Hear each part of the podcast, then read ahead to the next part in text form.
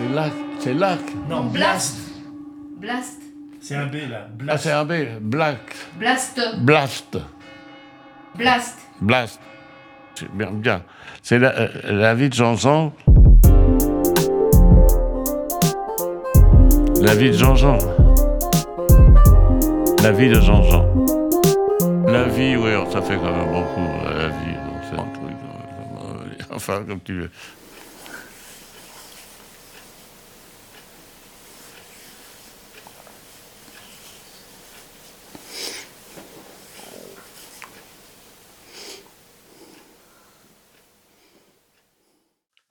Il y a une question religieuse. Alors, comment ça se passait ?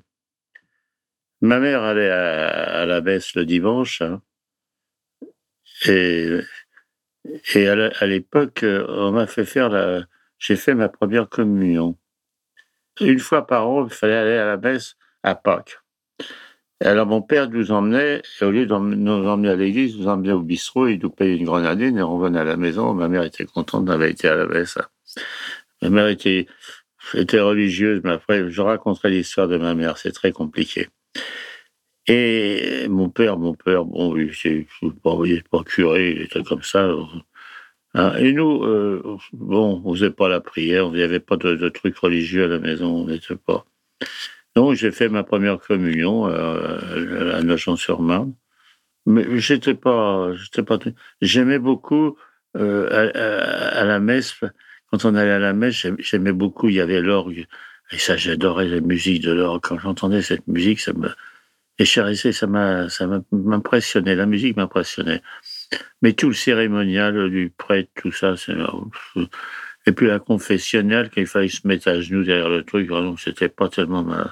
Je n'avais pas un sentiment religieux beaucoup. Hein. Non, mais alors bon... Et on allait donc au patronage. Il y avait donc, il y avait la rue Briet, il y avait le patronage, et il était à côté du square où je passais toutes mes mes après-midi. Après, quand j'étais un peu plus, quand j'avais six ou sept ans, j'allais au square. On allait au square, on jouait au foot et on jouait au square. Quand on était au patronage, on voyait les gens du square et je voyais mes copains. Et les parents étaient cédécistes ou communistes. Et qui, qui de l'autre côté, ça m'emmerdait, j'étais là. Mais, et, et le, j'avais un abbé qui s'appelait Abbé Touka, qui était gentil avec nous. Décou- il nous a fait découvrir le cinéma muet, Busker-Keaton, tout ça. Je les ai connus au patronage, tout ça. Ça me causait des problèmes, quand même, cette histoire de, de patronage. Hein. Mais bon, je, j'apprenais beaucoup de choses, quand même, au patronage. C'était, on avait ce Abbé Touka, c'est, je me rappelle de lui, ce gars-là. Il y a eu un autre abbé qui est venu, je ne sais pas ce qui s'est passé avec lui. Et je me, je me rappelle qu'il m'a giflé. Le, le, le, le tout cas, c'était plus là. Alors, à cause de quoi, je devais être turbulent. Et il m'avait giflé, je me rappelle, deux baffes à, à, à pleine volée, comme ça. Ça, ça, ça avait, ça avait cassé le, le, ça avait cassé le rythme, là. Je crois que c'était terminé, j'ai pu remettre les pieds au patronage. Voilà. Bon, plus tard, après, bon, ça c'est... Bon, bah, bon j'ai fait une... Ma famille, euh, bon, ma belle-fille... Euh, ils sont comme nous, ils sont athées, donc là, il y a eu plein de problèmes. Mes enfants, ils sont passés à côté de l'histoire de la religion. Quelle position, ma position sur la religion, oh, elle est, elle est pas, pas, pas difficile. Mais bon, euh, moi, les gens, ils veulent croire, ben, c'est qu'ils croient, c'est vrai, mais, mais, mais qu'ils restent. Mais la, la France, c'est un pays républicain. Vous faites vos religions, mais rentrez pas dans ça, c'est vrai. Alors, moi, ça m'embête. Et puis, alors, moi, il y a un truc. Alors, okay. J'ai mon meilleur ami qui était, qui, qui, que j'ai perdu il y a, il y a la semaine dernière, là, qui était juif, mais qui était athée comme moi. Justement. Ça, je lui disais toujours, je dis, comment, dans ton, comment les juifs, avec ce qu'ils ont subi pendant la Shoah, tout ça, comment qu'on peut être encore religieux? Comment qu'on peut encore croire à quelque chose quand il arrive des trucs pareils? Je ne comprends pas, je suis, je ne peux pas arriver à comprendre, ça c'est un truc. Ah, puis moi, toutes ces histoires de religion, non. Bon, ça, ça résout leurs problèmes, ça, on y croit. Moi, je chantais toujours, tu n'es... Tu commences à la chanson de, de, de Mouloudji, là. Tu n'es qu'un maillon de la chaîne, tu n'es qu'un maillon de la vie. Un peu de joie et de misère, et puis on t'enterrait plus, c'est fini. Maintenant, j'y ai, on te brûle, et puis on te carboule, carboule, et puis t'es fini, voilà. Moi, en ce qui concerne, j'ai donné mon, mon corps à la médecine, alors... Euh, Euh, voilà, ça, avec un copain, on avait dit, euh, pas, je, pas, emmerder les gens pour mon enterrement. L'enterrement, j'ai horreur des enterrements. Ça me fait chier les gens, vraiment. C'est un truc qui, qui, qui m'emmerde. Surtout quand je perds des amis et tout ça. C'est, c'est ces gens qui s'embrassent. Euh, c'est terrible, surtout quand il y a des enfants, des jeunes, bon, quand les vieux, bon, morts, bon, bon, il faut passer, il faut, faut laisser la place, hein, il faut se débarrasser. Mais les enterrements de jeunes qui se tuent, des trucs comme ça, oh, c'est dramatique. Alors, j'ai dit, j'emmerderai personne, moi, s'il m'arrive quelque chose, je prends de... je donne mon corps à la médecine. Alors, c'est terminé.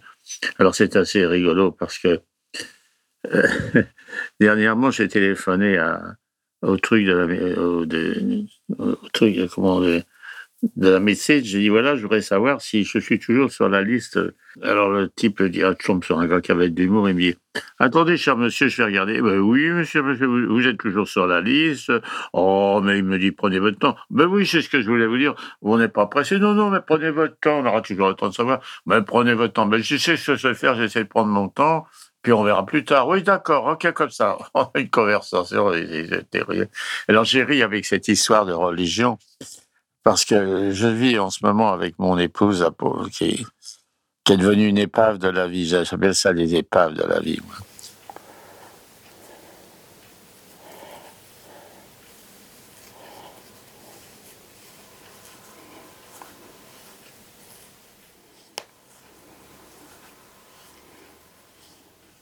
Elle a la maladie d'Alzheimer et Parkinson. Elle ne reconnaît plus personne. Elle est là dans un fauteuil. Et alors, il y a, il y a tout un service qui vient, et parmi elles, il y a une musulmane, qui est très marrante, qui est très drôle, euh, euh, mais et qui, fait faire, euh, qui fait le ramadan et qui a, inclut la religion musulmane à ses deux gosses. Elle en a deux ou trois. Ah non, à ses trois gosses. Et son mari est algérien, euh, mais de mère française et le père algérien. Alors, résultat, là, je parle avec elle. Alors, je lui disais, écoute, moi, tu comprends. Moi, ouais, il y a la religion catholique. Bon, il y a le paradis et il y a l'enfer. Hein. Bon, alors dit-on, quand tu t'arrives là, tu, tu te trompes de porte, un truc comme ça, t'as l'air con, là, tu ne pas du tout. Alors moi, tu, je ne vais pas prendre de risque. Hein. Je, je l'élimine, je l'élimine, sûrement. J'y ai après. T'as les hindous, tout ça, bon, et tu peux revenir dans une autre forme de vie, alors tu me vois en train de revenir en ras d'égout, des trucs comme ça, oh non, je vais pas, c'est trop dangereux, oh là là, c'est trop machin, j'ai dit non, non, non, alors il y a les shintoïques, tout ça, c'est très compliqué, tout ça, j'ai dit bon, maintenant il y a la, la religion musulmane, ta, ta religion, c'est sympa, c'est sympa, parce que t'arrives là-bas, t'as trente-deux vierges qui t'attendent, là, t'es là, là. Et il y avait Cabu qui avait fait un dessin sur Charlie Hebdo, je me souviens. Et le, le Cabu, il arrivait et il disait, mais où elles sont les trente-deux vierges? Il y avait trente petites vieilles, là, tout, tout le monde dit, ben, celles-là, elles sont vierges, vous pouvez y aller, elles sont vierges. Alors, tu, tu me vois un petit peu, là. Non, non, je, non, non, je, non. Écoute, je lui disais, moi, tu comprends? Je lui disais, moi, j'ai donné mon corps à la médecine. Moi, tu comprends, c'est très bien. Et c'est dans le treizième arrondissement. Et tu sais ce qui se passe, et ben c'est sympa, parce que moi, tu comprends, quand je meurs, ben je donne mon corps, et puis on peut aller manger des nems dans le quartier chinois. Tu vois, moi, tu comprends, c'est très bien.